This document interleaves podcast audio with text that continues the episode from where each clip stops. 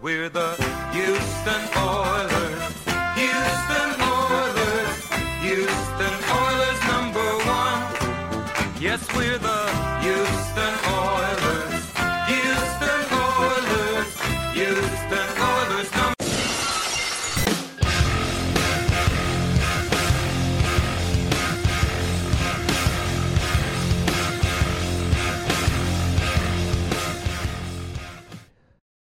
Hello, everyone. You're listening to Battle Red Radio. I'm Matt Weston tonight. I'm joined by the Super. It's my wild card weekend. How are you doing tonight, Taylor? Woo, bro, boy! Woo! I'm doing okay, man. I'm just You gotta do that every episode until he doesn't get hired in Houston. I gotta do that every beginning. Uh, I'm doing I'm doing wild. I'm doing I'm doing especially wild this weekend. I'm very much looking forward to some playoff football finally in my life. I I finally feel like as a Cowboys fan, this is what I've been looking forward to because the division was already wrapped up. So now the season truly begins where usually I'm laughed at. This is, this is where it happens. Yeah, Super Bowl every year. Here we go. It doesn't matter if Quincy Carr is the quarterback, or Chad Hutchinson, or Tony Romo, or Dak Ray Prescott. This year is so open though. It's just gonna crush me because it's like, man, I, I don't know who's better at any of the teams. To your point, what we've talked about, all about matchups, but it's truly anybody's game where this is a season that would kind of devastate me. Yeah, It'd be hot. It, it really would be. I would just be like devastated if like I was a Dallas fan. We lost to Jimmy Garoppolo this weekend. Oh my god, we're not even on the game yet. We're not even on the game. I think yet. I'd stop watching no, I don't want to hear it right now. I don't want to talk about it. if I lost that sexy little kid in Jimmy Garoppolo. Oh my god. Meow. Are you just do, do I need to get you a Jimmy G jersey now? oh, hey, oh, maybe he's the quarterback here next year. Oh no, there's Brian no Flores, Jerod Mayo, Jimmy Garoppolo. I don't know why you're trying to dream of these things. Meow. It's never gonna happen. You're not gonna get your kid. I don't know why you keep wanting it. Yeah, it's a shame. He doesn't want you, man. And plus, because Jimmy G is winning, man, they're not gonna get rid of him. They're- yeah, they're gonna get rid of him this year. You hate what's his face? They're still going to. But you hate him. I mean, I I hated Lance this year. I'm not saying he can't be good in the future. You know, he has a great arm. He can't break any tackles. He can't run very well, but you know, like Garoppolo is definitely better than him this year. So, this weekend is the Super Wild Card weekend. We got six games. We got two on Saturday. We got the the the craptacular game, the first game of the postseason, which is usually the worst one. Um, we have Vegas, Cincy. Saturday night we have Buffalo, New England. Sunday at twelve we have Philly, Tampa Bay. Sunday afternoon we have Dallas, San Francisco playing the Nickelodeon game. Sunday night we have Pittsburgh, Kansas City, and then Monday night, which is outrageous, we have Arizona, Los Angeles for a Monday night playoff game. Um, the NFL has, you know, made too much of a good thing, and now we have to sit here and watch six of these instead of a, a nice four. You know, Um, I'm kind of looking forward to the big weekend. The only thing I don't understand is the late Sunday night game, which I mentioned before. It just doesn't it's make. because we have to see Patrick Mahomes as a child wearing a Pittsburgh Steelers jersey. I just, I really don't understand why the Big Ben just continuously gets the late games where It's because of Mahomes. It's not because of Ben. Matt, I need to know what the. And by the way, this is what I need a fan to do here. If they care about me, just look up the ratings between the 49ers and Cowboys versus the Pittsburgh Steelers and Kansas City Chiefs. It's gonna, it's gonna be higher, and also that that Dallas San Francisco game. It's on the Paramount Plus channel, so nobody can even find it to watch it either. Are you and being it's- serious? Yeah, and so it's like you're have to pay five bucks. yeah, it's not on CBS. It's on Paramount Plus.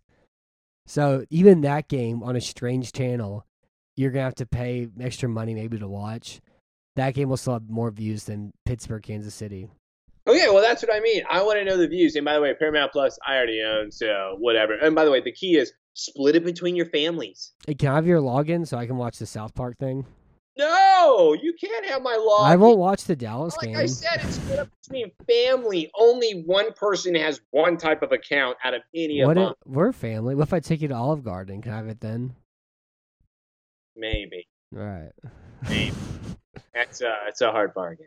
Uh, so earlier, a second ago, we did a David Culley got fired podcast. Make sure you listen to that one. Make sure you subscribe and everything like that because Taylor is tired of his job and he's trying to become a professional podcaster. So don't listen to me. Don't listen to it because you like the show or because you like what we say or you like me at all. Listen to it because we want to make sure Taylor can quit his job and become a professional podcaster. How to save a life. There we go. And this this is your chance to plug your Smallville podcast to our six million listeners. Oh yeah, no, everyone needs to start listening to Somebody Save Me. The problem is they need to do what you don't do. I know it's a terrible show, which is why you need to watch it. No, it's oh, This- you're talking okay. Smallville's a terrible Yeah, show. you need to you need to actually watch Smallville. Unlike you, come on, it's Superman. It's corniness. It's what you love. You watch the OC. Yeah, I thought the OC was funny. By the way, you struggle saying that. I don't think you knew that, did you? I knew that you knew that. Yeah. Yeah, I told you. No, your wife told me how much you were. No, upset. I told you she'd been watching. I was like, yeah, I liked it. I liked it She said bit. that you yelled at her because she uh, skipped an episode, or she watched an episode without you. She and it- watched all of it without me after a while. and you said you have to go back, No, I didn't do that. so you watched Mm. flying. The, I mean, the best the best episode of television ever is when Marissa dies. All she does is actually, get I- drunk and make mistakes and cries and shoots people and almost fights somebody, almost kills somebody else, and and then that's what she gets for messing around with that that bad guy from Never Back Down. You know, that's a Yeah, bad that's a bad hombre. That's what you get. Well, he's also the villain in Twilight. So if he's the villain in Never Back Down and in Twilight, you know he's trouble. Yeah, and she's definitely have watched those before too. Oh, for sure. It's right in her wheelhouse. and let's be honest too. The moment she dies, everyone's problem goes away. Yeah, Boom, everyone's happier. Everyone's so much happier the next season. Yep. They had to create new, like, very minuscule problems because everybody was too happy. Well, one of their problems was creating a comic book because everyone was too happy. Yeah. so wait, we can like we have free time now that we don't have to worry about Marissa. Oh my god. So wait, nobody's getting a call from the ambulance or the cops saying that they found her? Wow, there's like I didn't realize a day was so long. Like you can get so much stuff down. All right, we're starting an OC podcast. Here it comes. You could do that. You just take you can just take turns talking to everybody's girlfriends or wives. You know, just have a rotating guest. By the way, I would get into fights. That's the only problem. I have very strong opinions Yeah. on shows and those characters, That'd be fun. especially my twin. Yeah, the worst part of the show. Um, so we're gonna start here with Vegas, Cincinnati. I got the clock set for ten minutes. The Bengals are four point fav- or five and a half point favorites at home. So the Raiders to get into the postseason, Taylor, they won four games in a row. They beat Nick Mullens in a COVID game that was actually even pushed back to try to hope and pray that- that Case Keenum could start. It didn't happen. They beat Drew Lock because Teddy Bridgewater uh, died this year, which you know crushed the Denver Broncos playoff hopes. They beat Carson Wentz and the Indianapolis Colts, and Carson Wentz is terrible, and the Colts are stupid and they suck, and their whole fan base um, deserves every bit bad luck they get for booing Andrew Luck. And they beat the Chargers in overtime in a game that they didn't need to win. They could have tied to in the postseason anyways. And also, all four of these games they won were one score games. Um, have you liked watching the Raiders this year? Do you have what are they best at? Is there is there anything good you can say about the Raiders? So, yeah, I actually don't mind the Raiders whatsoever. The problem is they're truly just missing a big target down the field now, obvious reasons. But when it comes to what the Oakland Raiders, Like what? I, I'm- I, I don't want to get into that. They I don't DeSean Jackson, Taylor. Now, yeah, yeah, DeSean Jackson, who doesn't know where he is on the field. I'm still convinced whenever he caught the ball, he he didn't know where he was. So when it comes to the Oakland Raiders, though, I just think that if they're able to dominate the ball with Josh Jacobs, that then they're able to make things work where then they can open the field a little bit more. The problem is if their running game can't get off the ground with Jacobs, they're completely screwed. Because, like I said, without any type of deep threat or without any type of real big threat, period, for them to truly focus on, the Raiders are going to be in trouble with this game And even with Cincinnati already playing them earlier in the year, Cincinnati crushed them. So if it's just one of those cases where if Cincinnati just has an ultimate blood in the first half, I just don't see Oakland being able to catch up. The problem is, I can also see Oakland having one of those fluke games. Yeah, yeah. I guess kind of like lends itself to the wide openness of it. Um, I think one of the problems like the Raiders have in this game is that the Bengals have a real boomer bust defense. They've given up uh, a bunch of plays over 20 yards this year, 73 of them, which is the fifth most in football. And the Raiders, just like you mentioned, don't create very many big plays at all. It's a real ball control offense. Like Derek Carr's been a top five quarterback, like a fringe fringe top five quarterback this year, but just doesn't have the touchdowns that the other guys have. Like he had 23, but the best quarterbacks this year always have like 40 and that sort of thing just because they don't get a lot of red zone trips. It's a ball control offense. They run the ball a lot. They're not very good at it. It's a short passing, you kind of turn it out sort of team. And like the Bengals are a team, they're going to score points, and you have to score points with them. You get to match them downfield, and this really isn't the offense kind of you know built for it too. The other problem also is that their pass defense is below average. Ja'Marr Chase had a really good game against them whenever they played earlier this year, and I just don't see how they can. I think they're just going to have problems defending the pass in this game. Um, they have pretty good pass rushers on the outside. The the Bengals are probably easiest to be on the interior, even though Isaiah Prince has replaced Riley Reiff at right tackle. And so, like, if they can get some edge rush against uh, Prince, you know, because Jonah Williams is really good at left tackle, that's kind of the only path I can see them stopping the Bengals um, offense, you know, a little bit this week. Well, yeah, I mean, because even with the Raiders, even with you mentioning they won their past four, their last four games, man, they were all within 1917, 2016. Yeah, so there's a lot of magic that the Raiders are going to have to pull in order to make this happen. And if I'm being really honest here, I just think it would be a real big disappointment if Cincinnati were to be able to lose this game because with the Raiders, I mean, it's not only just Josh Jacobs, but their only receiver is Waller, right? They don't have well, anybody. Waller's hurt. Waller's not going to play? No, he's been hurt for a long time. It's it's Foster Moreau. It's Hunter was... Renfrow. You know, you know who stepped up a lot for him? Zay Jones. I thought he Zay was. no, he, he's hurt. I, I love Zay Jones because he had this like slant and go route for Buffalo probably like five years ago, and I was like, this is one of the most beautiful routes I've ever seen in my entire life.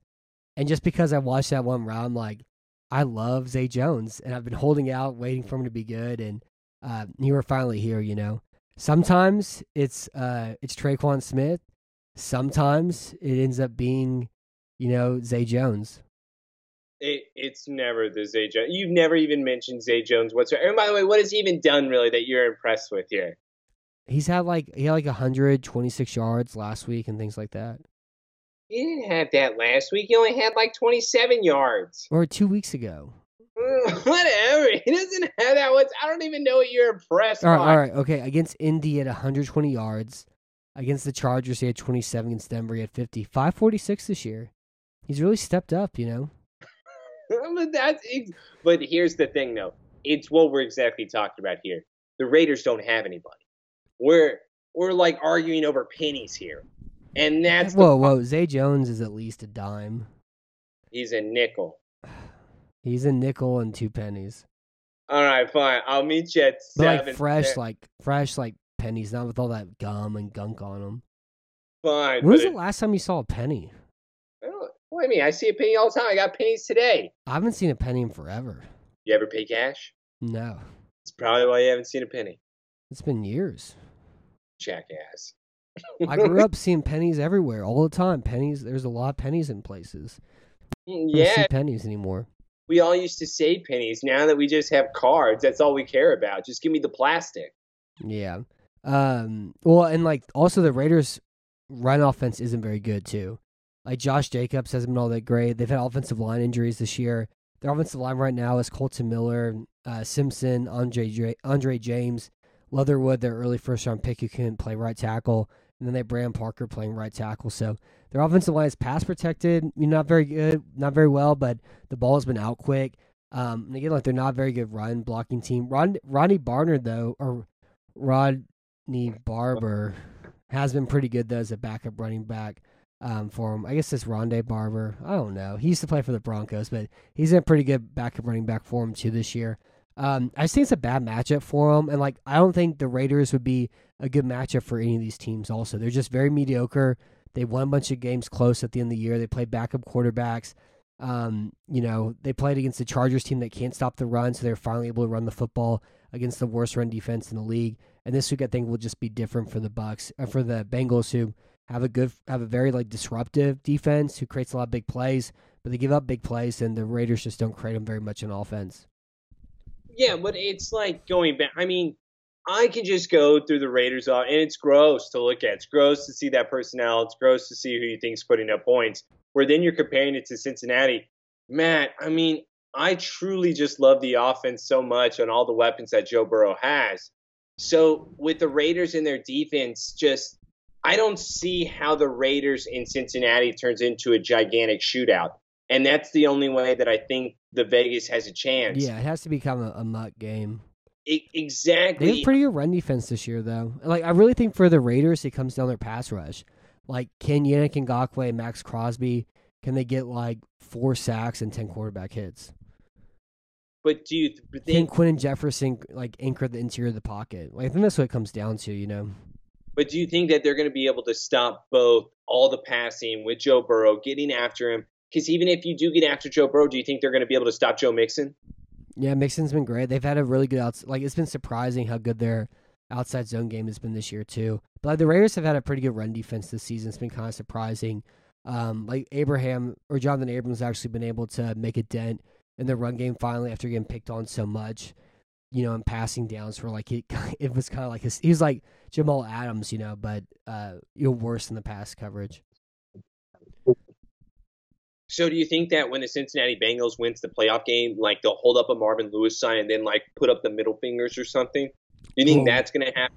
So the Bengals haven't won a playoff game since 1990. They've lost, Yeah. I think, eight straight wild card games in a row. And this would be the game that they would should and could and need to win.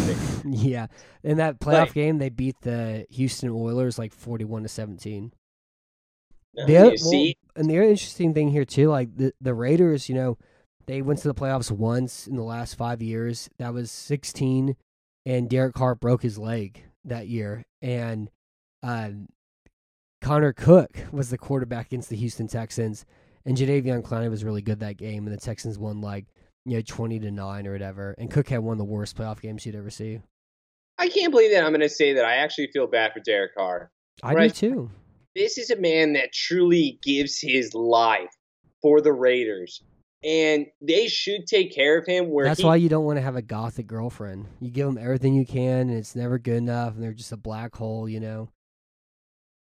Yeah, but I, I like that they have tattoos and that they're pale. They're cool. Well, they and they like you. You have to watch Nightmare Before Christmas once a week. You know, Yeah, but it's Friday somehow- nights like you and watch who's like as long as it's not Nightmare Before Christmas. Yeah, it's but like fine. We can watch uh, Edward Scissorhands, and you're like, fine. no, no, no, Donnie Darko all the way. I just think that in the month of October, you always want one. yeah, that's when they come to life. There you go. That's real. It's a real hocus pocus thing. Yeah. Um, so that's our the the clock has just gone up here. I'm gonna go Cincy thirty, Raiders twenty. All right, so I'm gonna go Cincinnati 41, and I'm going to Oakland, or I'm sorry, Las Vegas Raiders 22. Yeah. Makes sense. Um It's a destruction here, and I think Cincinnati's going to want to prove something that it, it's like what we've talked about, where this is a weekend where the upsets I don't see likely happening, and that's why Cincinnati having this prolific offense, they got to destroy the Raiders. They just have to, to. For me to be a believer, this better not be a close game. well, the Bengals can't win the first in the playoffs, but it's all new teams, all new players, all new coaches. Um the other thing I want to say about the Raiders too, like Carr's been really good this year and like it's just been overshadowed with all the off field stuff with the Raiders. And like that's why you don't want to have a football team in Vegas. It's a curse. It's a burial ground. You know, it's a So- bad idea. But the, you know what's weird though is the hockey team's been fine. The hockey team zero problems. But I think it's because they're all drunk and crazy to begin with. Uh, but the football team, you know, it's just been a lot of bad things have happened since they moved there. Well, it's only because you're allowed to bang on the glass at a hockey game. That's usually why everything works out well. It's crazy how expensive those seats are too for the hockey game. Are you kidding me? Those seats are Man, But we looked and we went, and this was like four years ago. you It want was to ninety bucks to get in. if you want to, we need to get on the glass seats, a thousand dollars a ticket No, in. let's rob. Let's rob an ATM. I'm in for it, man. Let's do it. Yeah, we'll have to wait for somebody to die and we get some inheritance, and we can instead of invest it, we can go go to Vegas and get glass seats and be like, it's what he would have wanted. That's exactly it. Look, I'm bringing their ashes with me. I love them. Yeah, try try and toss them over the glass. Uh, they th- want to be on the ice. yeah, this Saturday they've never watched a, never watched a hockey game before their entire life. They just wanted me to be happy, and this is me being happy. they love the cold. So Saturday night, we got Buffalo, we got New England. You want to hear the weather report? You ready for it? Tell me the weather report. I'm like I'm standing in front of a green screen right now. I'm, Tell I'm me. pointing. I'm pointing things. Um, we have a, a cold front coming from the Arctic Circle, traveling right down through Buffalo. It's supposed to be a high of 11 degrees Saturday. Night shirt up. A high of 11 degrees. Nighttime when the sun falls, it's supposed to drop down to three degrees. The good news though, no precipitation, and the wind's only going to be 11 to 11 miles per hour that day. So it won't be like that blizzard they played in earlier in the year where you know, Mac Jones threw three passes and they won that game. Um, this should be a game where like both teams could like hypothetically throw the football, but it's gonna be complicated by a little bit of wind and of course you know the cold fingers and everything else. Matt, Matt, Matt. Are you scared? No, this is why you draft Josh Allen. No, no, sir. This is the game on which you do not want to have happen with the weather. Yeah, You- it is. No, it's not. This is why you draft. This like this was always the argument for drafting Josh Allen is that if you play outside and you play in the cold, you have to have a quarterback with a strong arm that can fight, that can throw the ball through the wind and gonna throw the cold. downfield with the weather. Yeah, he can. He's. Not, I'm saying they're not going to, and if they do, New England's defense is too good. Matt, this is what New England wants. This is playing into their hand. This is what I told you before this started. I. It's not, but this isn't this isn't the Blizzard Bowl though. They're does- they're gonna be able to throw. The, and also the thing about Buffalo too, Taylor, is they're Yeah. one of the best quick short passing offenses in football. They're uh-huh. incredible at it. Yeah, it's the only thing Mac Jones does, though. No, but Mac Jones is going up against the best pass defense in football. He's gonna. He, last time these two teams played, he What's was Allen going up against? he was fourteen, like a top ten. Top ten. Yeah, the the Yeah, Patriots are like of the tenth best pass defense this year.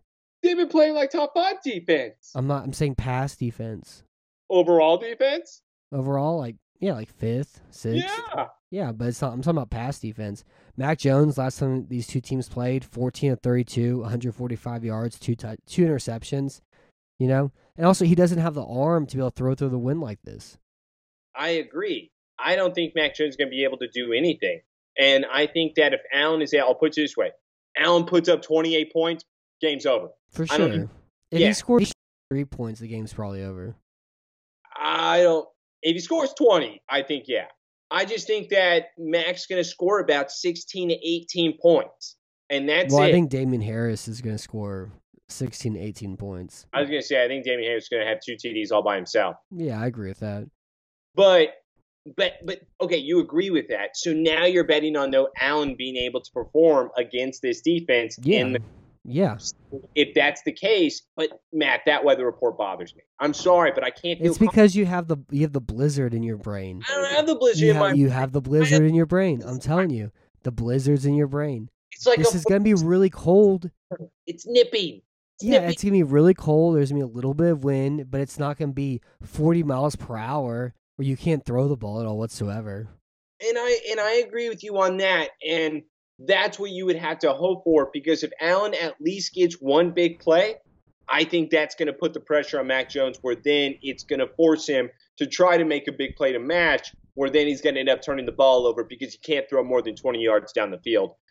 And New England's going to have to take And the like, shot. I, well, I think like Jones can in like better weather circumstances against a lesser opponent. You know, he's made some good throws downfield this year. They don't trust him at all. Like they really don't. I think it depends on the opponent, but like yeah, against Buffalo it's a little bit different. And also like in weather like this, like this is like again the point I was trying to make earlier though is that whenever Buffalo drafted Allen, it was like they because of where they play and the weather they have, you have to have a quarterback with an insane arm. Like you have to take a risk on a guy like that. You can't have a little pea shooter as your quarterback in that environment. That's why they drafted EJ Manuel. Uh, yeah, I guess so. I can't remember if EJ Manuel had good arm or not, but No, that's Jesus, what it was. he was terrible. That's what they said it was. It's because he was able to throw through the wind. Would you rather have EJ Manuel or Christian Ponder as your quarterback? Christian Ponder. Yeah, I guess so. I would say Christian Ponder. I One of the worst Texans losses of all time was in 12 whenever they were trying to clinch a one seed, and they lost to Christian Ponder, and then they lost to the Colts. Y- y- okay. Wow. Yeah, Yeah. that happened. Um, Yeah. So back to this game though, like yeah, I think the concern though for Buffalo is just the rush attack that the Patriots have. They have a great rush attack, a great power run attack. They've had problems with Damien Harris all season long, um, in both their matchups. And I think a lot of the problems that the Bills have is that they play a lot of nickel, and like you play nickel against a power run team and you don't change it up, you're gonna get beat. You know, their linebacker play, like Tremaine Edmunds, has been very good this year. A lot of his tackles, he's may have been like six yards past the line of scrimmage. Um, their safety has have missed tackles as their last line defense, as we saw like with the Harris run, with the the big run Derrick Henry had as well too. And then also like whenever you fill the box up, if you just get hats on hats, like you have rush lanes, you have nobody at the second, third level to be able to make tackles too. So like me as a Bills fan, what concerns me is the Patriots breaking, you know, a really long run and then all of a sudden it's 10-0 and then now your butt's kind of clenched up and the winds it's getting colder and it's darker and everything else that goes along with that. You know what though? What what I think has really actually helped Buffalo these past few games, and I I think I mentioned it to you before. I don't know if on the podcast, but it's the fact that Josh Allen got a little bit banged up, and it's because for me, what I always made fun of you on the years past about how Josh Allen was always looking to run before throwing. I felt like this year the coaching staff and the offense was really trying to like go around that. Where I'm not saying it was Allen, I'm saying that the play calling was centered around of a lot of QB sneaks. Yeah, yeah. Towards the end of the season, you could tell he's banged up where it wasn't the same. Where what I think has helped is now having Singletary be that back, where it's taking the pressure off of Allen, where now the team can't just focus on Allen, where now they actually have a running back to be able to look at. And it will then open up Allen to be able to hit Diggs downfield. Because Diggs this season has just been so so Well, overall. and, and they don't even like need Diggs downfield. They need Diggs and um they need Beasley to just like create first downs, you know. Like they have McKenzie, they have Davis for and they also have Sanders from where their downfield shots too. Um but like also like you know, it's surprising too, just like looking at the numbers the last four weeks of the season. Allen has 232 rushing yards, so he's had some really big games running. But I think like going back to what you're saying, they're not using like him as a runner as much, like running quarterback power, running counter, but they've been running a lot more bootlegs with him and getting out, getting out in space because they have had some problems with the blitz though. Um, you know, Carolina had a good game against them. You know, the Patriots had a pretty good game against them just by using blitzes to be able to kind of keep him in the pocket and forcing completions and trying to like get him to make mistakes. But that's one of the things that he's been doing is that instead of like trying to break seven tackles and play hero ball, he's just been kind of throwing incompletions against the blitz. You know, whenever nobody's open, um, instead of trying to make like that really big play. And so, like, that's the other kind of concern about like New England is that they can probably blitz them well. Um, and if they blitz well, they're able to play some man coverage with their good secondary like they have. You know, they force them to a mistake or two. I think it's the kind of the other thing that goes along with it as well. Like the Bills' run offense has been, you know, kind of bad at times, but um, if Allen's really like rocking as a runner, you know, I think he just kind of creates the rest of the run game too, and it's gonna be kind of like all out in this weekend too. No, no, I, I agree. And what I what I mean is like even to your point of that Allen has had more yards, but even what I was talking about with Singletary, You he had that hundred plus yard game and things like that. well, he's also had like even in the teens when it comes to the carries versus at the beginning of the season where Allen was their lead rusher. hmm For me, that's not what you want to have happen with your quarterback, especially where even for my opinion, when I can admit, Allen has gotten so much better with throwing the ball, which is why I don't need to see so many freaking QB sneaks when you have the backs that are able to carry that. Which even against the last game that they played against with New England, I just feel like even with the 12 carries that Allen and Singletary are splitting, Singletary was still the one to get the touchdown because it's still throwing New England off. I feel. Yeah. Well, and like you know, you're mentioning the New England game too. Since they fell to 500 and lost overtime in, to Tampa Bay, They went 4 0. They beat Carolina, the Jets, Atlanta, and New England. And they also won all those games by two plus scores as well. You know, and it's the best pass defense in football by DVOA. They have a deep pass rush. Um, again, like they've had some problems like against big runs, especially against power run heavy teams like this. But their run defense isn't terrible necessarily. And uh, like Allen's played at MVP level, you know, from that Tampa Bay game on to aside from like that one kind of hiccup he had against the Carolina Panthers. I mean, for this game, like the weather doesn't concern me as much as the run game does. New England's blitz game. Um, if you know Allen goes full Josh Allen and has a bad turnover or two, that's what concerns me more than like the weather or like what the Patriots offense can do. So for my pick, I'm going Buffalo 27, New England 13. This one, this one's a tough one for me. This one really is. But like I said, I think that Singletary is now their guy. He's what I'm relying on. The weather does bother me. It really did. This playing in New England's hands. But I think Allen's going to score 28 points, and I think New England's going to score 18. All right.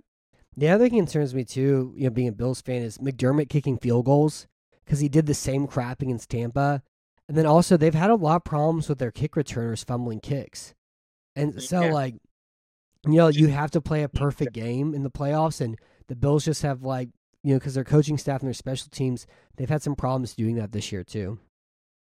I just it's been disappointing this season for me, Matt, and it's because going into it, I was I was big on this team and I've given you so much hate, but you and I both predicted this team to be able to go to the Super Bowl, I believe, didn't I? I picked Buffalo, Tampa. I think I picked wait. Buffalo, somebody else. Actually, I thought I picked Kansas City because I said until somebody proves me otherwise, I'm picking them.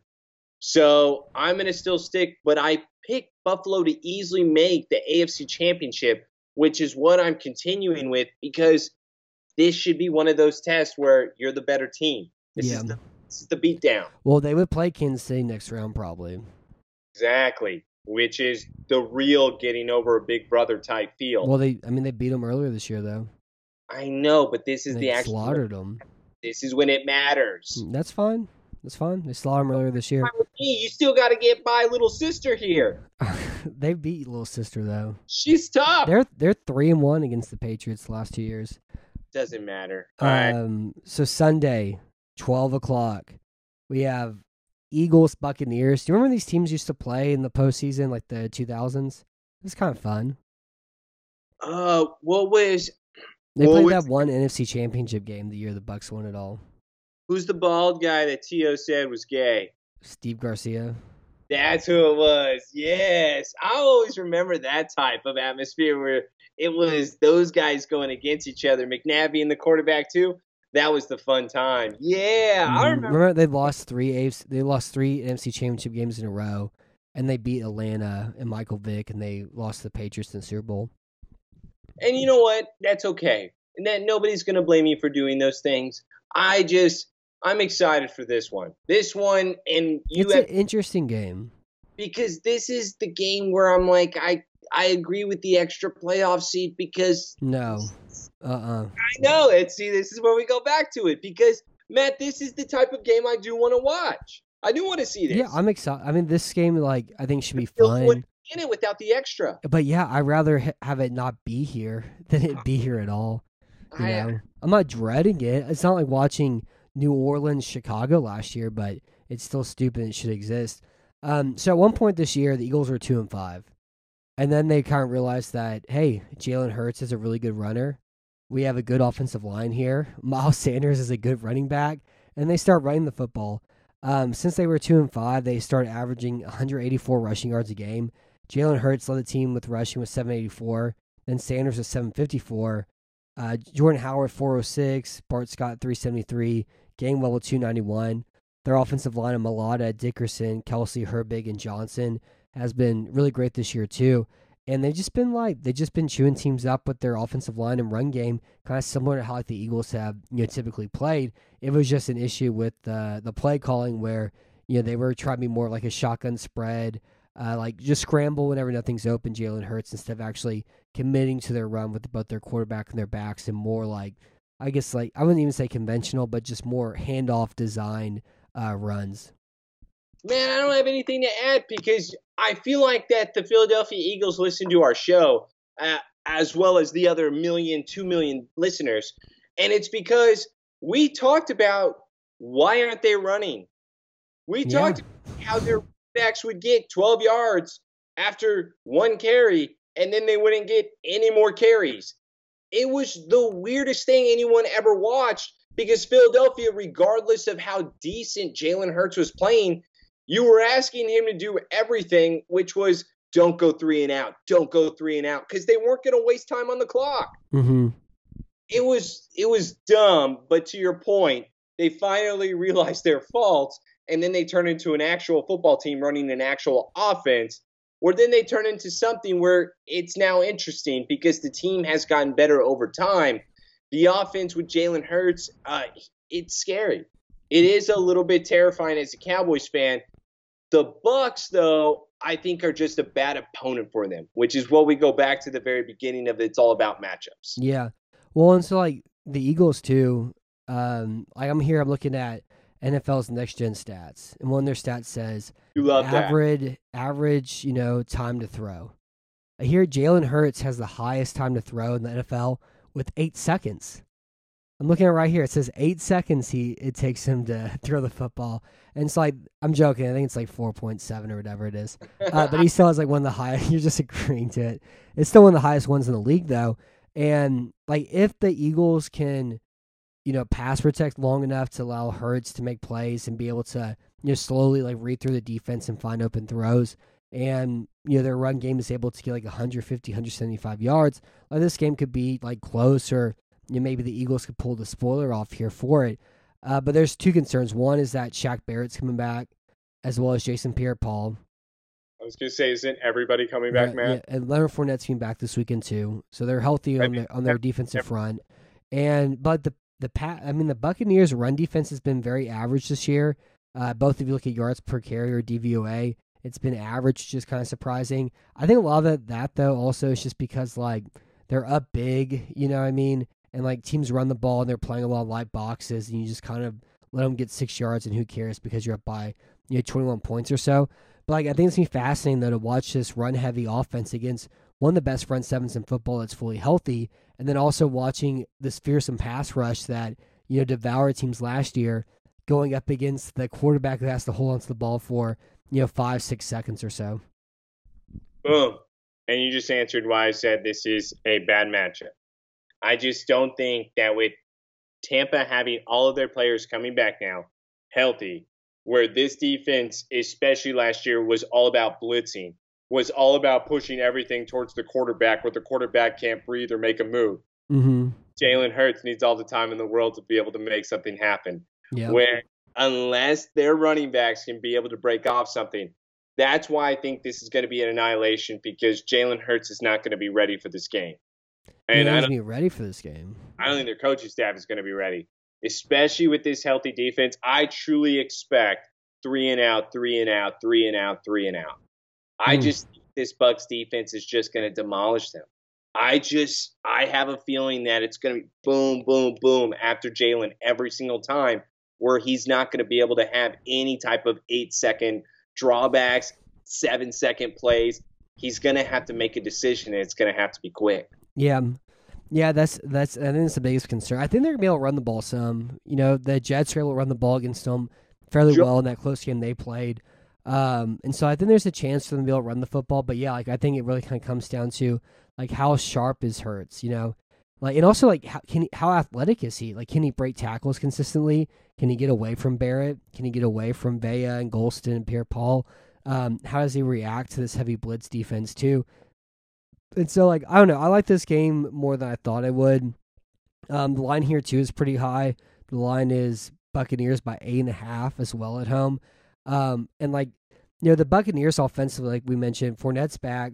They're the Eagles are all about their defensive line. Like that's what their whole defense is built upon. They don't have good linebacker play.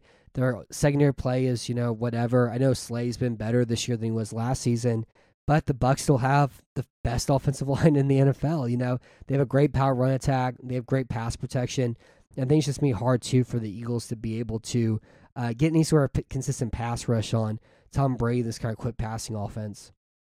All right, so I hate to say, I hate to be this type of guy, but Matt, do you think Antonio Brown's nonsense gave Tom Brady motivation? Gave him motivation. I don't Because think he needs any extra motivation. on that, Antonio threw his name out there as if, how is Tom Brady my boy? Meaning, Tom Brady was never looking after him. Yeah. Meaning, he has a bad taste once again in people's mouths. Meaning, Tom Brady's got to scrub it out with soap. So, what's going to happen is that I think Tom Brady is going to have that momentum where I believe Mike Evans coming back and it Godwin out. Godwin, yeah, he's out for the year. So, who does he? Who's the little man? Who am I thinking of? Um, I know who you're talking about. I he, I think he's out too though. What? Scotty Phillips, Scotty Miller. Scotty Miller's he out? Yeah, I think he's out. What? So it's pretty much all right. So, So it's Evans, it's Gronk, but they have Rashad Perriman back. Tyler Johnson's a big wide receiver. And they have Cameron Brate as well too. No, Sky Miller's there. Yeah, my Okay. bad. okay, okay. Hey, I was all right. That makes me feel a lot better. I was like, man, he's got no like middle of the field here. He's got no like little quick person going around. Okay, And Sky Miller's funny because like he's a better deep threat probably than as a short wide receiver, like a short threat guy. well, it's because He just he- sneaks back there. Incredible catches too. He's like solid snake inside of the cardboard box running around, and then also he's thirty yards downfield. But Tom Brady needs a guy like that where you need obviously you already have your distraction and Mike Evans is the big guy. You already have your running back in Fournette. You have the best offensive line. You just needed that quick guy. Miller's back, they're fine. Perriman's there, fine. Gronk's there, fine. I think that they're going to be just good enough. Where Tom Brady's just, I'm, I'm thinking four TDs. I'm thinking maybe 280. I'm thinking. I think I think the only thing that gives credence to what you're saying with the Brown thing was did you see that Brady stayed in in their blow against the Panthers to make sure that Gronkowski got the yards he needed to get his bonus? Yep. and also think about uh, a Brown saying that too. It's like you don't have a job if it wasn't for Tom Brady. man, he gave you a job and he le- and he let you stay in his house. Yeah, Man, he let you stay in his home, and you said he does not look after me. What? the Joker, the Joker rides again. The Joker needs to go back to Arkham. Yeah, he does. Where's Ar- I guess Arkham is Kanye West's house. Did you see that the other day? What? What? I guess there was some video. It was Kanye West, AJ Brown, Julia Fox, Madonna, and like a few other people listening to Kanye West new music. That's Arkham Asylum is Kanye West's house. Yeah, that's where you're never making it. It turns in. Yeah, whatever. Okay, so Arkham and Kanye's house looks like Squid Game. what that means, but You well, should know it. good. This is your problem. You like depressing things. Watch Squid Games. Oh no, I don't. I don't understand it. You It will. I don't like. I don't like anime, so I don't think I like it. It's not anime, so it it looks like anime. doesn't matter. It's not anime. And it's the oh yeah, that's why you won't watch it because it's the most watched Netflix show of all time. It's popular. You'll hate it. Too popular for me. I'll watch it in like six years. Yeah, I'm thinking ten. Man, maybe that. Um, I well, I gotta watch True Detective season one again soon, and I got Better Call Saul's coming back. You By the know, way, Squid Games is like a True Detective though. mm, I don't know. That's why you need to watch it because it's your type of messed up nonsense. We'll see. We'll see. Um, so the See, line, the line here is This- eight and a half. I just we got the line here is eight and a half for the Bucks at home. I'm gonna go Philly to cover. I'm gonna go Tampa 30-23. and I just mean like I think Tampa's probably gonna go pretty big, and then but Hurts is gonna play the entire game, and he's gonna work hard, and he's gonna run over the field, and um, I think he's gonna wear out Tampa too, but throughout the game, especially the offense goes up, you know, pretty big in it. Um, so I think it's gonna be one of those games like Tampa like wins and they're up pretty pretty big, but the game looks closer than it ended up being. So again, I'm going Tampa 30, Philly 23. Uh, yeah. So for me, I mean that's a big point spread here. But like I said, I just think this is something that Jalen's not going to be expecting, nor the coaching staff. I think this is going to be a pretty big demolition. So I'm going to have the Tampa 38. I'm going to have the Philadelphia Eagles. To your point, though, I think they'll be coming back a little bit, but they'll be 28. So I Okay. still think that Tampa's going to cover there. Sounds good. It's a demolition derby. That's what exactly. I think there's going to be a lot of car wrecks. You want to hear one of the funniest things, or one of the most beautiful things I ever saw? We got I was at the California State Fair probably like six years ago or seven years ago or whatever it ends up being now. Uh-huh. And uh, we went to the demolition derby for it. And ooh, yeah, so there was a car whose number was 911, like 911.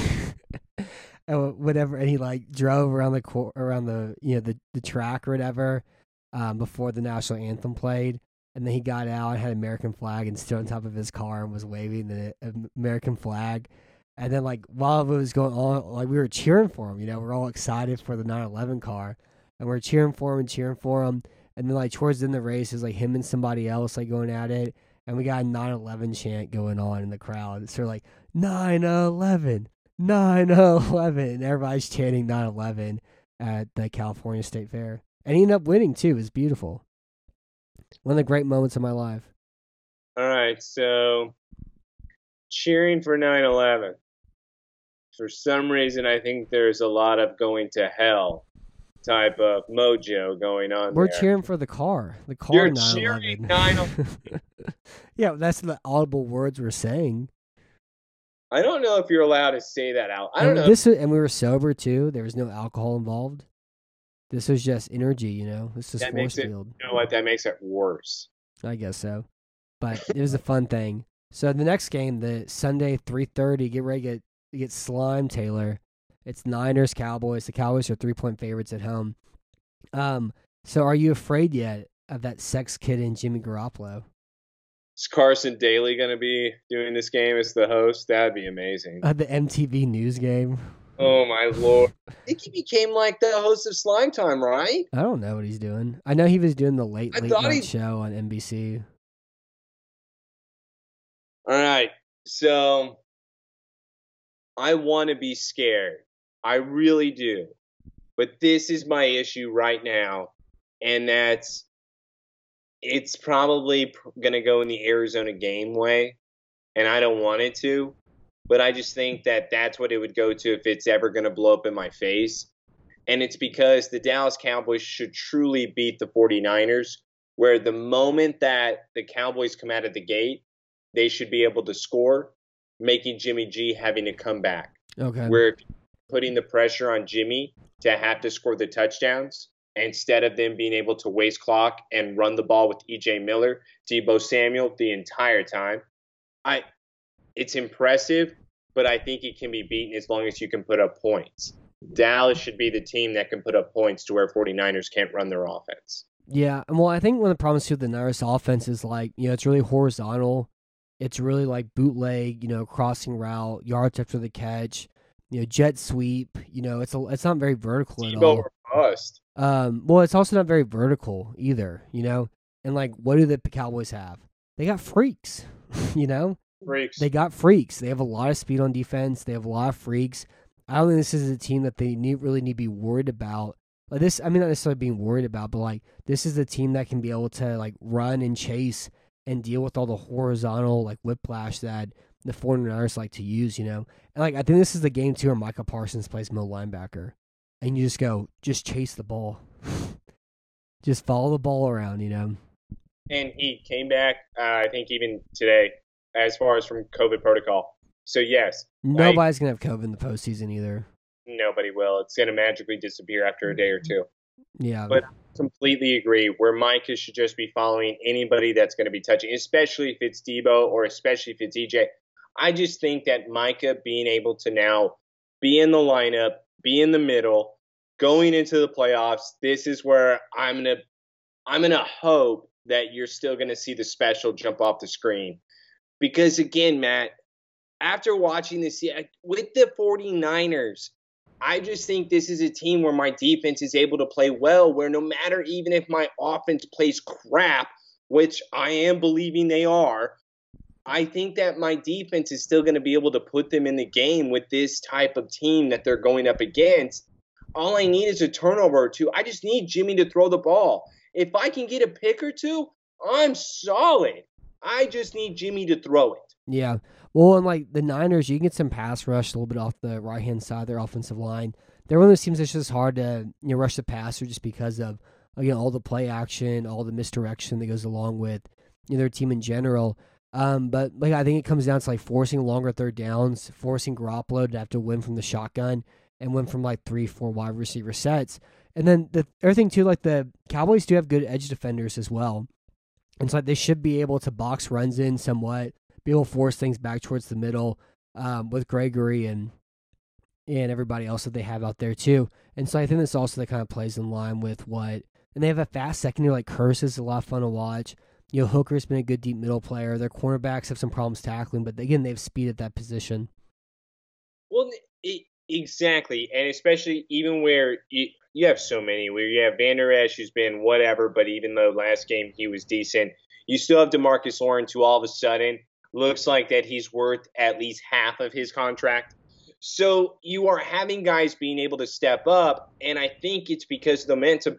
You know, you know what my problem though is, and this is where my father and I go back and forth, which is what I told you Y'all about. been saying all year they're first round playoff loss team. Stop it. I'm not believing that yet. But what my point was is Diggs. Matt, Diggs stats, he is probably the worst defender on the Dallas Cowboys. Yeah, I've read something he gave up a thousand yards receiving this year. Yes. And And then Re- he's just a wide receiver. and that's where I told you I Let the I- Cowboys move Diggs to wide receiver next year. no they shouldn't. And it's because even with I'll put it to this way. When Gallup is out now and you see how Wilson is playing, Wilson yeah, Wilson's good. Wilson and Dak have such a great chemistry. And Wilson can catch the football. and he's tiny too. And I mean, he's made some incredible catches. I just think him and Dak have such a great chemistry when it comes to it, which is why I'm not mad if the offense blows up. Oh my! If Zeke doesn't run the ball well, oh, if I, I just need something that's going to be able to make me feel good about myself. Eh. I don't think Well, you're, you picked the wrong thing I to don't care about to feel good about yourself. Hey. hey, hey, this offense needs to give me something, and I don't think they're going to. Okay. Yeah, well, the other thing about so like San Francisco is one of the best teams at creating explosive plays, and Dallas has problems stopping them. But like a lot of their explosive plays, though, again, are yards after the catch. It's a crossing route where they break a tackle and take off for you know more after that. And I really think kind of the key for Dallas's defense, you know, aside from the other things we mentioned, is just like their cornerbacks tackling pretty well. You know what I mean? Like limiting five yard catches to seven yards or eight yards, not turning five yards into thirty yards and things like that to allow Garoppolo to play like a very simplistic offense. I really truly hope though that this is not a close game. If it's a close game, I'm probably going to be panicking, especially like what I've talked about earlier, where if Mike McCarthy is having to make decisions, and if he is having to actually make calls where it comes to challenges or having to be clock management style with the timeouts, man, I may be screwed. I still can't believe he's, he's the head coach there. Well, whoa, wait, that's actually what I'm going to ask you here, Matt. If Dallas loses, is he fired? I think so. He's fired. know? I, I completely agree. Where I would never normally say that, but with this team, and especially, because they would just they would just make Kellen Moore the head coach. that's boom. Oh my god. Okay, I love you. I told my father this the other day. Where I go, it's gonna happen. There, it's where Jerry's just now waiting. Because he's he, well, he's also like Moore's interviewing right now, and Jerry loves him. He's afraid he's gonna lose him. Oh my god, it's And exactly. just become Jason Garrett oh. 2.0. If McCarthy loses, he is fired. Moore's the head coach. We're on the same page. Um, this game is interesting because we also have Shanahan, you know, as the offensive coach going up against Dan Quinn. And as you remember, Shanahan was the OC for Dan Quinn when they blew that 28 to 3 lead. And now they're going to be going up against each other in this weekend's game. Man, I need Quinn to just keep going right now because he's going to be hired next year as a head coach. So The New I, York Giants? he's going to be hired by somebody, and he deserves it. I don't think so. He does, Matt. I'll put it I to you think this: he's going to get hired this year. he's going to. be Oh wait, you don't think he's going to be hired? I disagree with that. As far as him being a great coach overall, if you don't think he's going to be, I'm not. I want to disagree with you because I think he's. I think, well, I think he lost his mind after they lost that game. No, He, I- I read an article where they like went to training camp and he had a clock on the wall that instead of numbers it just said now. He's like, we don't care about the past. We only care about right now. Last year didn't happen. We only care about now. I'm I think he say, lost his mind. I think he is so much better as a defensive coordinator where he shouldn't be a head coach, but I think that somebody's going to offer him to be. Yeah, I don't. I think I think he's a year away from it. Um, but he's done a good job there this year. Like he's been done a great job getting the freaks and spots to make plays. Um, who do you think has the better quarterback in this game? Do you think da- Dak's better than the sex kid? I don't want to talk about Dak. I've been trying to avoid this subject. Who's better? because Dak is. And if Dak if, if Dak realizes in the back of his mind that yes, whenever I have the open field and I'm able to run, then I can take that. He needs to not be afraid to be able to just move. I think when Dak second guesses himself is when he's making the mistakes. But if he's just in the rhythm, he's perfect, especially Yeah. passing, especially when it's taking up. Whenever he's doing his quick decision making, because he can do this, then he's perfect. It's when he second guesses things is when all of a sudden things turn to crap. Yeah, that's a good way to put it. they- Whenever he starts double clutching passes, Yes, that's when you run into problems.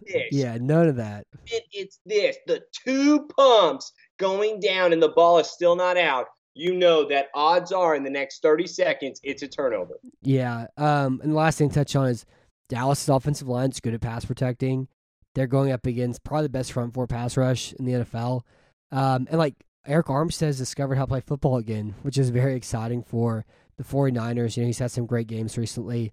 And there's Bosa, of course, and Arden Key and DJ Jones. And, you know, and, uh, you know, Tyron Smith is back left tackle. The Cowboys have pass protected well. And they also run the, a pretty quick passing offense. And, like, I, and, Da- you know, and San Francisco plays like cover four, cover seven defense. And so I think, you know, it's a defense you can scheme against pretty easily if you're able to pass protect for, you know, three and a half seconds. And I think Dallas has the offensive line to do so as well. So I'm to go Cowboys. I'm going to go Dallas 31, San Francisco 16. Wow, you got a slaughter over there. I don't have that. It's Uh, called I've, it's I've watched Jimmy Garoppolo play football for, you know, the last three years. Isn't the point spread only three? Uh, it's yeah, it's three points, Dallas. Yeah, I'm taking Dallas 31, 49ers 27. I don't want this Ooh. game by any means. I just think it's going to break my heart in the end. No, I think But I'm- week will break your heart. No, because if I win this game, I think I win next week. You'll play Tampa next week, Yeah, and you'll lose like 31 to 28, and Brady will have a game-winning drive. nope. Sorry, you want to know why? Because you already did that to us. Yeah, Not it's gonna- gonna ha- it's gonna happen again. Again, now you do it again. This time, Dak is going to get the ball last. Dak Uh, is going to have the shot for it. Dak is going to have to make the play. so the the Sunday night game we have Pittsburgh, Kansas City.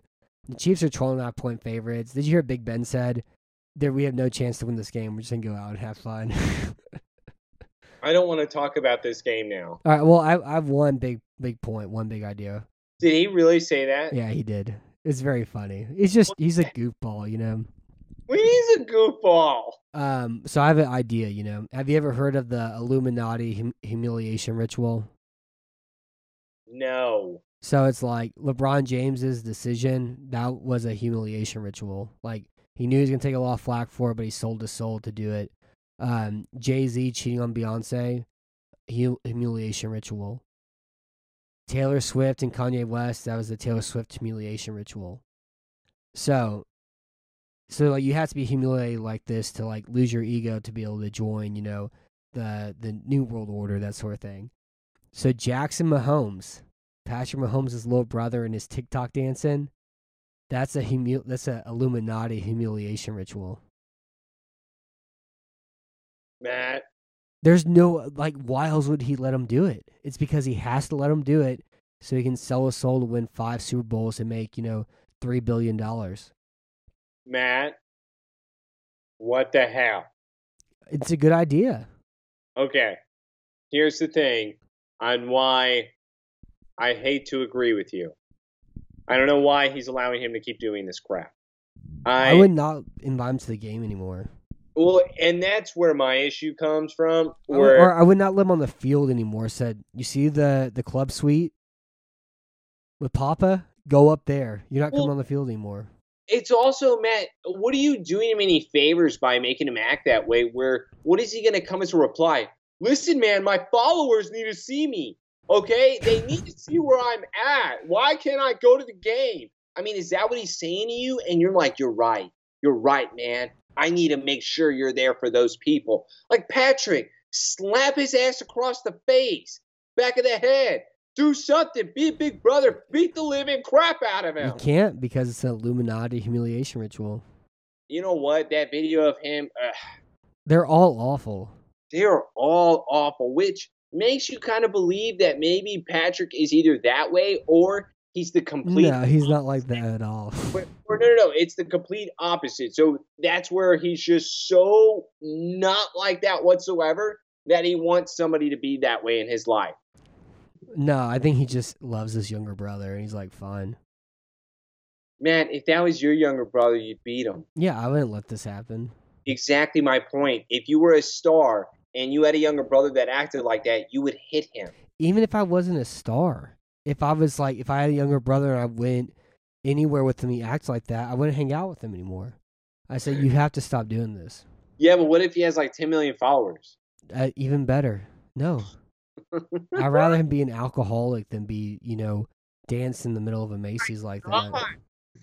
I, I will say though, uh, who, who, why, why? Just what is, what is with the dancing? I don't get it. I know I'm gonna get you for your birthday this year, though. What is it? Don't worry about it. I don't want it. You're gonna love it. I don't want it anymore. Um, but this game had to be the night game because of Patrick Mahomes. The Chiefs are 12 and a half point favorites. I'm gonna go Kansas City 34, Pittsburgh 17. I really don't like this game. I'm going Kansas City 50. I'm going Pittsburgh Steelers 30. Are you gonna watch this game? No, I'm gonna watch this game. I'm not going to watch this game. And that's what I don't get. I don't get why this is my Sunday game. Instead, I'm just going to watch anime. I mean, I should boycott it. That's what I'm doing. I'm watching anime instead. I don't want to do this. Like, this should not be my late game. You should give me my Cowboys as my late game. This, This, makes should be the 12 o'clock game on Saturday. Yes, Matt, how does the 49ers versus the Cowboys, who already has that rivalry in the past, not have the late game? It's because of Patrick Mahomes. It does it. How does it bring I'm in- telling you, because everything's about Patrick Mahomes. I'm not going to let this one go. Everything's about him. I'm I'm tired like- of it. I've had enough of it. So the last game we have here, Monday Night Football, because f- four games isn't enough. Saturday, Sunday is enough. We have to have Monday as well. Monday Night Football. We have Arizona, Los Angeles. The Rams are four point favorites. Um, the Cardinals are kind of like in a bad spot right now because ever since DeAndre Hopkins got hurt, their passing offense is falling apart because he's no longer being bracketed. And so their little wide receivers and AJ Green no longer consistently get you know, single man coverage um, that they were able to use to create like a really great passing offense out of. And they've just been a funk since they lost him. E- exactly. And even when it comes to them playing against the Cowboys and the Cowboys losing to them, it's more like that was the Cowboys blowing it because overall they just haven't looked like a good team, not near as dominant as they were at the beginning of the season. Because now that DeAndre Hopkins isn't needing to be double coverage, you now have two guys on the field or an extra guy on the field if you're the defense that can do whatever the hell you want to do with them. Yeah. Mm-hmm. And I mean, and like uh, like their offense was actually like well executed um, with Hopkins, and I think you know Cliff Kingsbury made a lot of really great schematic decisions to run like an efficient passing attack instead of it just being you know quick out routes to Hopkins and you know scrambles by Kyler Murray. And you know since they went through that part of the season without him, he tore his MCL. They really haven't been the same. This week, the, and they also had a lot of problems stopping the run recently too. But the Cardinals do have their offensive line healthy. Also, JJ Watt's come back this weekend. Are you ready, Taylor? Well, and, and I am ready because the other side of it is the Rams haven't been too confident either. So no, this is like the game that everybody been so Yeah. excited for ten weeks ago, and now it's here. It's like I don't know what to do with this. I you don't know it, but either one can win because it seems like that they're both kind of having the same issues, except Matthew Stafford seems to just have a little bit of the picking going on because he can't stop throwing some INTs. And this is where the money's on the line, where the Rams have given everything. hmm Thing. Everything all the time. all the time. This The Von Miller trade was terrible. Well. Now that you know that he can't play whatsoever, the Denver Broncos easily won that trade. That's the best thing they've ever done in their lives. Yeah, like I watched Von Miller before they trim. Like he just runs a lot to run himself into pressure, and they have a great secondary that's able to cover for like five seconds, that sort of thing. And it's like I wouldn't trade Miller just because of the idea of it, but if you're giving me that, it's like yeah, we're doing it. Well, and the only thing when it comes to the Rams is not even their defense, which to your point, Matt, their defense should be dominant. Why is it not dominant? Is um, it just because of the Von? I mean, you have Donald, where then you have Ramsey. Why is it that the Rams were not able to close last week, for example? Well, I think it's just a lot of it's just because it's based on depth. Also, like it's next man up, so they have a lot of like fourth, fifth, sixth undrafted free agents to build the rest of their defense because it's built around you know Donald and Ramsey being you know incredible. Also, they had a, a safety injury to um, Taylor Rapp, and so Eric Weddle is gonna may play, may start safety for the Rams this weekend too. That's going to be. I think he's 37 years old. I'm going to say, how many times are they going to be? eh, But who's he going to throw the ball deep to? Is it just going to be a Christian Kirk? yeah, And hopefully he doesn't overthrow them. and Because- Green's been better than he's been a lot better than I thought he was gonna be this year. Well, let's he not still has some gas. let's not try to beat around the bush. It's Murray that seems like he's been off with his throwing. I don't know. He gets hung over at times. Exactly where how you can always tell where he's hungover. This is the classic on why I hate Murray at the same time. Matt, you know what I hate more than life Hmm. is whenever I see him doing the limp back to the bench. Oh yeah. It's like the classic, like the heads down, And the head down is a big one. And it's the He's a big head down guy. Yeah, where it's just like it's like a waddle type thing that's going on back to the bench. Oh, it just pisses me off. I'm like, you're okay. Cut the crap. Cause then he's running around the next play like nothing happened, and then he's doing the same thing again. Oh my god, I hate it. Yeah. Yeah, I I know what you're saying. I I- like I really and like the Rams run offense hasn't been good. Like Sony Michel's not good. Been okay. No, I'm wait, not the talking about the Cardinals. Like the Cardinals have had some problems running the football, but their offensive line's back to health again. What did they give up for Michel? I feel like a third or fourth round pick. He sucks though. He sucks. Yeah, and he's gonna get 20 carries for 70 yards. I don't know why they hate Darrell Henderson so much. I know he's been hurt, but like, he's the best running back they have, and they never want to play him. I, and he must have done something either, or he can't memorize the playbook for Sean McVay, and that's what Sean McVay wants. Outside zone left, outside zone right. I got the playbook down. Hey, it's complicated for some, not all. Yeah, I think it's pretty simple um, for a running back for the Rams, you know. But I mean, I think the key to this game, like I think these teams are pretty even, you know, offensive, defensively. I really think the key though for Los Angeles is to be able to run the Cardinals into single high coverages. Like the Cardinals have moved Budda Baker from like being the like eighth man in the box to playing single high, and then put in um, Jalen Thompson the other role there. And like I really think the key for him is just get him in a single high, and then that way Stafford can hit like one or two deep throws off play action, and be able to you know really take advantage of those single high sets whenever they get it by you know run the ball to stat to set that up. And then the second thing too is the Cardinals' second, third, and fourth cornerbacks suck. Robert Alford's bad. The other guy they have is bad. And this is like the game for Odell Beckham, I guess, because if you imagine you have a lot of Byron Murphy on Cooper Kupp, like Murphy's been really good this year, but it's like you double team, or you maybe even put Baker on Cooper Kupp, um, rotate him and you know Murphy in those spots because this is a blitz heavy like man coverage defense, and then you know put your put your second cornerback on Odell Beckham. Like this is a big Odell Beckham game if the Rams win, I think too. Well, yeah, and because they don't like to trust Jefferson either, because Jefferson, I He only hear, gets one catch for 65 yards. because he doesn't know the playbook either. One Well- catch, 65 yards. But you're exactly right. I think that this is what it's going to be relying on.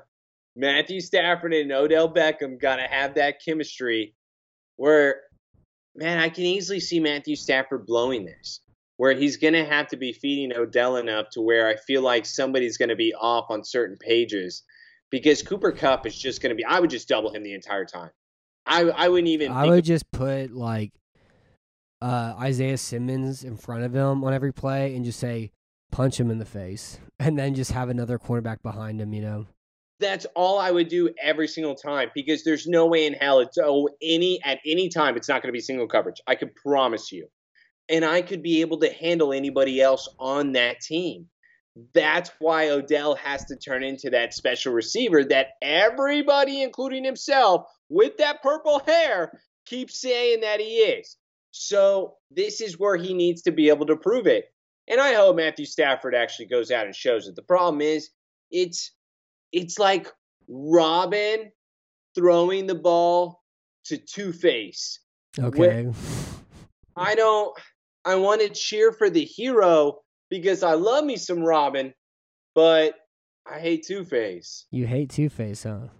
Well, yeah, because he's not a good person. Oh, yeah, Bad. he's kind of a bad guy. He's a bad guy. Um, well, yeah, that's that makes sense. There What would and you rather call Odell Riddler? well, and the other thing is like the Rams' offensive line struggled last week. They gave up a lot of pressure. Um, their run game wasn't very good at all. Like I said, like Zach Allen has been very good. Um, Watt's back. They have Chandler Jones. They have uh, Marcus Golden. Like the and the Cardinals run blitz heavy defense. Like they have talent in the front seven too. And so, like I just think with all like all the concerns here, I really think it comes down to deep like, like some deep shots to Van Jefferson, and then Beckham having a really good game against the second wide receiver because you assume Kupp's going to get like 115 yards, you know, regardless. And I don't think Kupp's going to beat you, but it's like the second and third guy. You can't have Jefferson do that. You can't Beckham do that.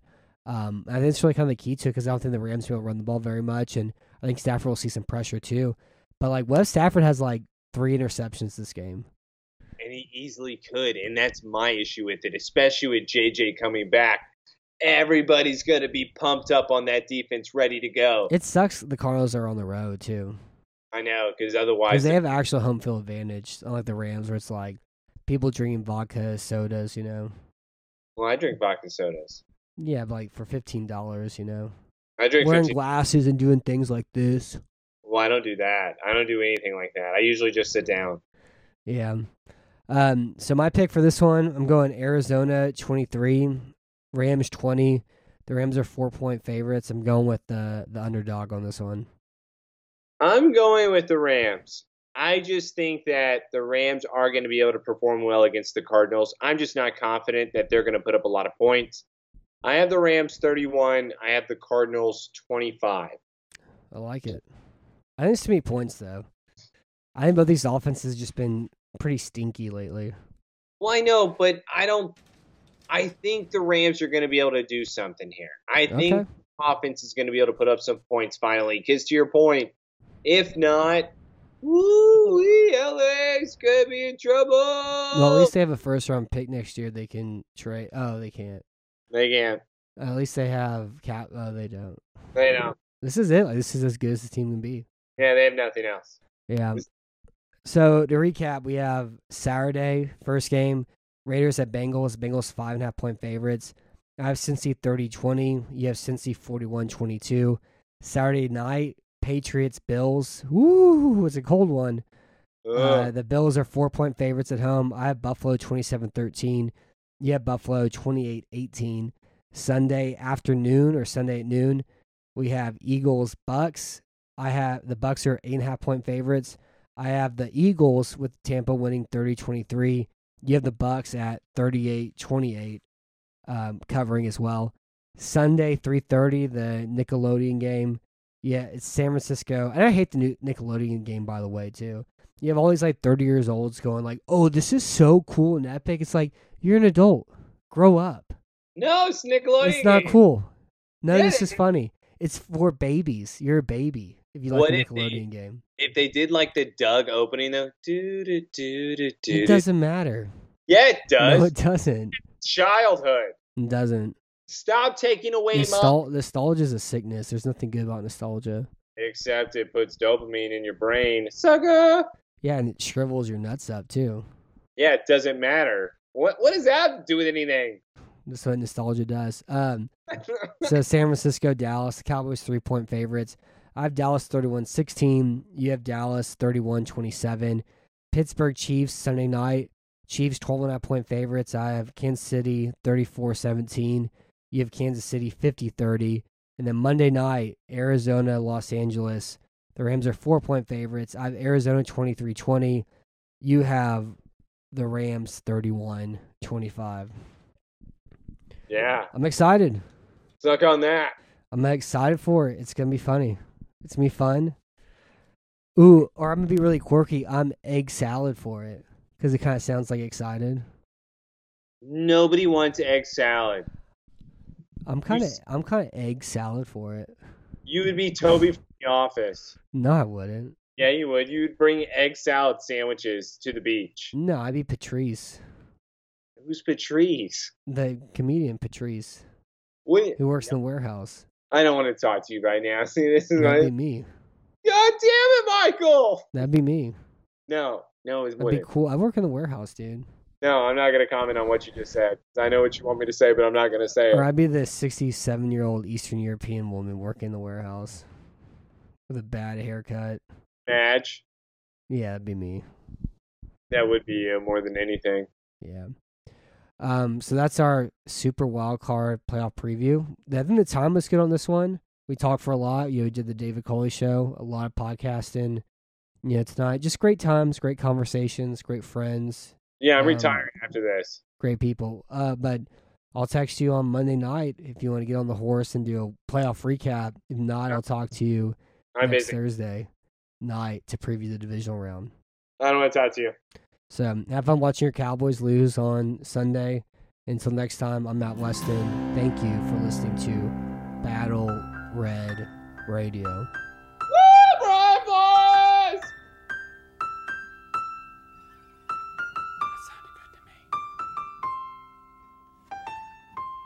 Another day is here, and you're ready for it. What to wear? Check. Breakfast, lunch, and dinner? Check. Planning for what's next and how to save for it? That's where Bank of America can help. For your financial to-dos, Bank of America has experts ready to help get you closer to your goals. Get started at one of our local financial centers or 24-7 in our mobile banking app. Find a location near you at bankofamerica.com slash talk to us. What would you like the power to do? Mobile banking requires downloading the app and is only available for select devices. Message and data rates may apply. Bank of America and a member FDIC. When you need mealtime inspiration, it's worth shopping Kroger, where you'll find over 30,000 mouthwatering choices that excite your inner foodie. And no matter what tasty choice you make, you'll enjoy our everyday low prices, plus extra ways to save, like digital coupons worth over $600 each week. You can also save up to $1 off per gallon at the pump with fuel points. More savings and more inspiring flavors make shopping Kroger worth it every time. Kroger, fresh for everyone. Fuel restrictions apply. With threats to our nation waiting around every corner, adaptability is more important than ever. When conditions change without notice, quick strategic thinking is crucial. And with obstacles consistently impending, determination is essential in overcoming them. It's this willingness, decisiveness, and resilience that sets Marines apart. With our fighting spirit, we don't just fight battles, we win them. Marines are the constant our nation counts on to fight the unknown. And through adaptable problem solving, we do just that. Learn more at marines.com.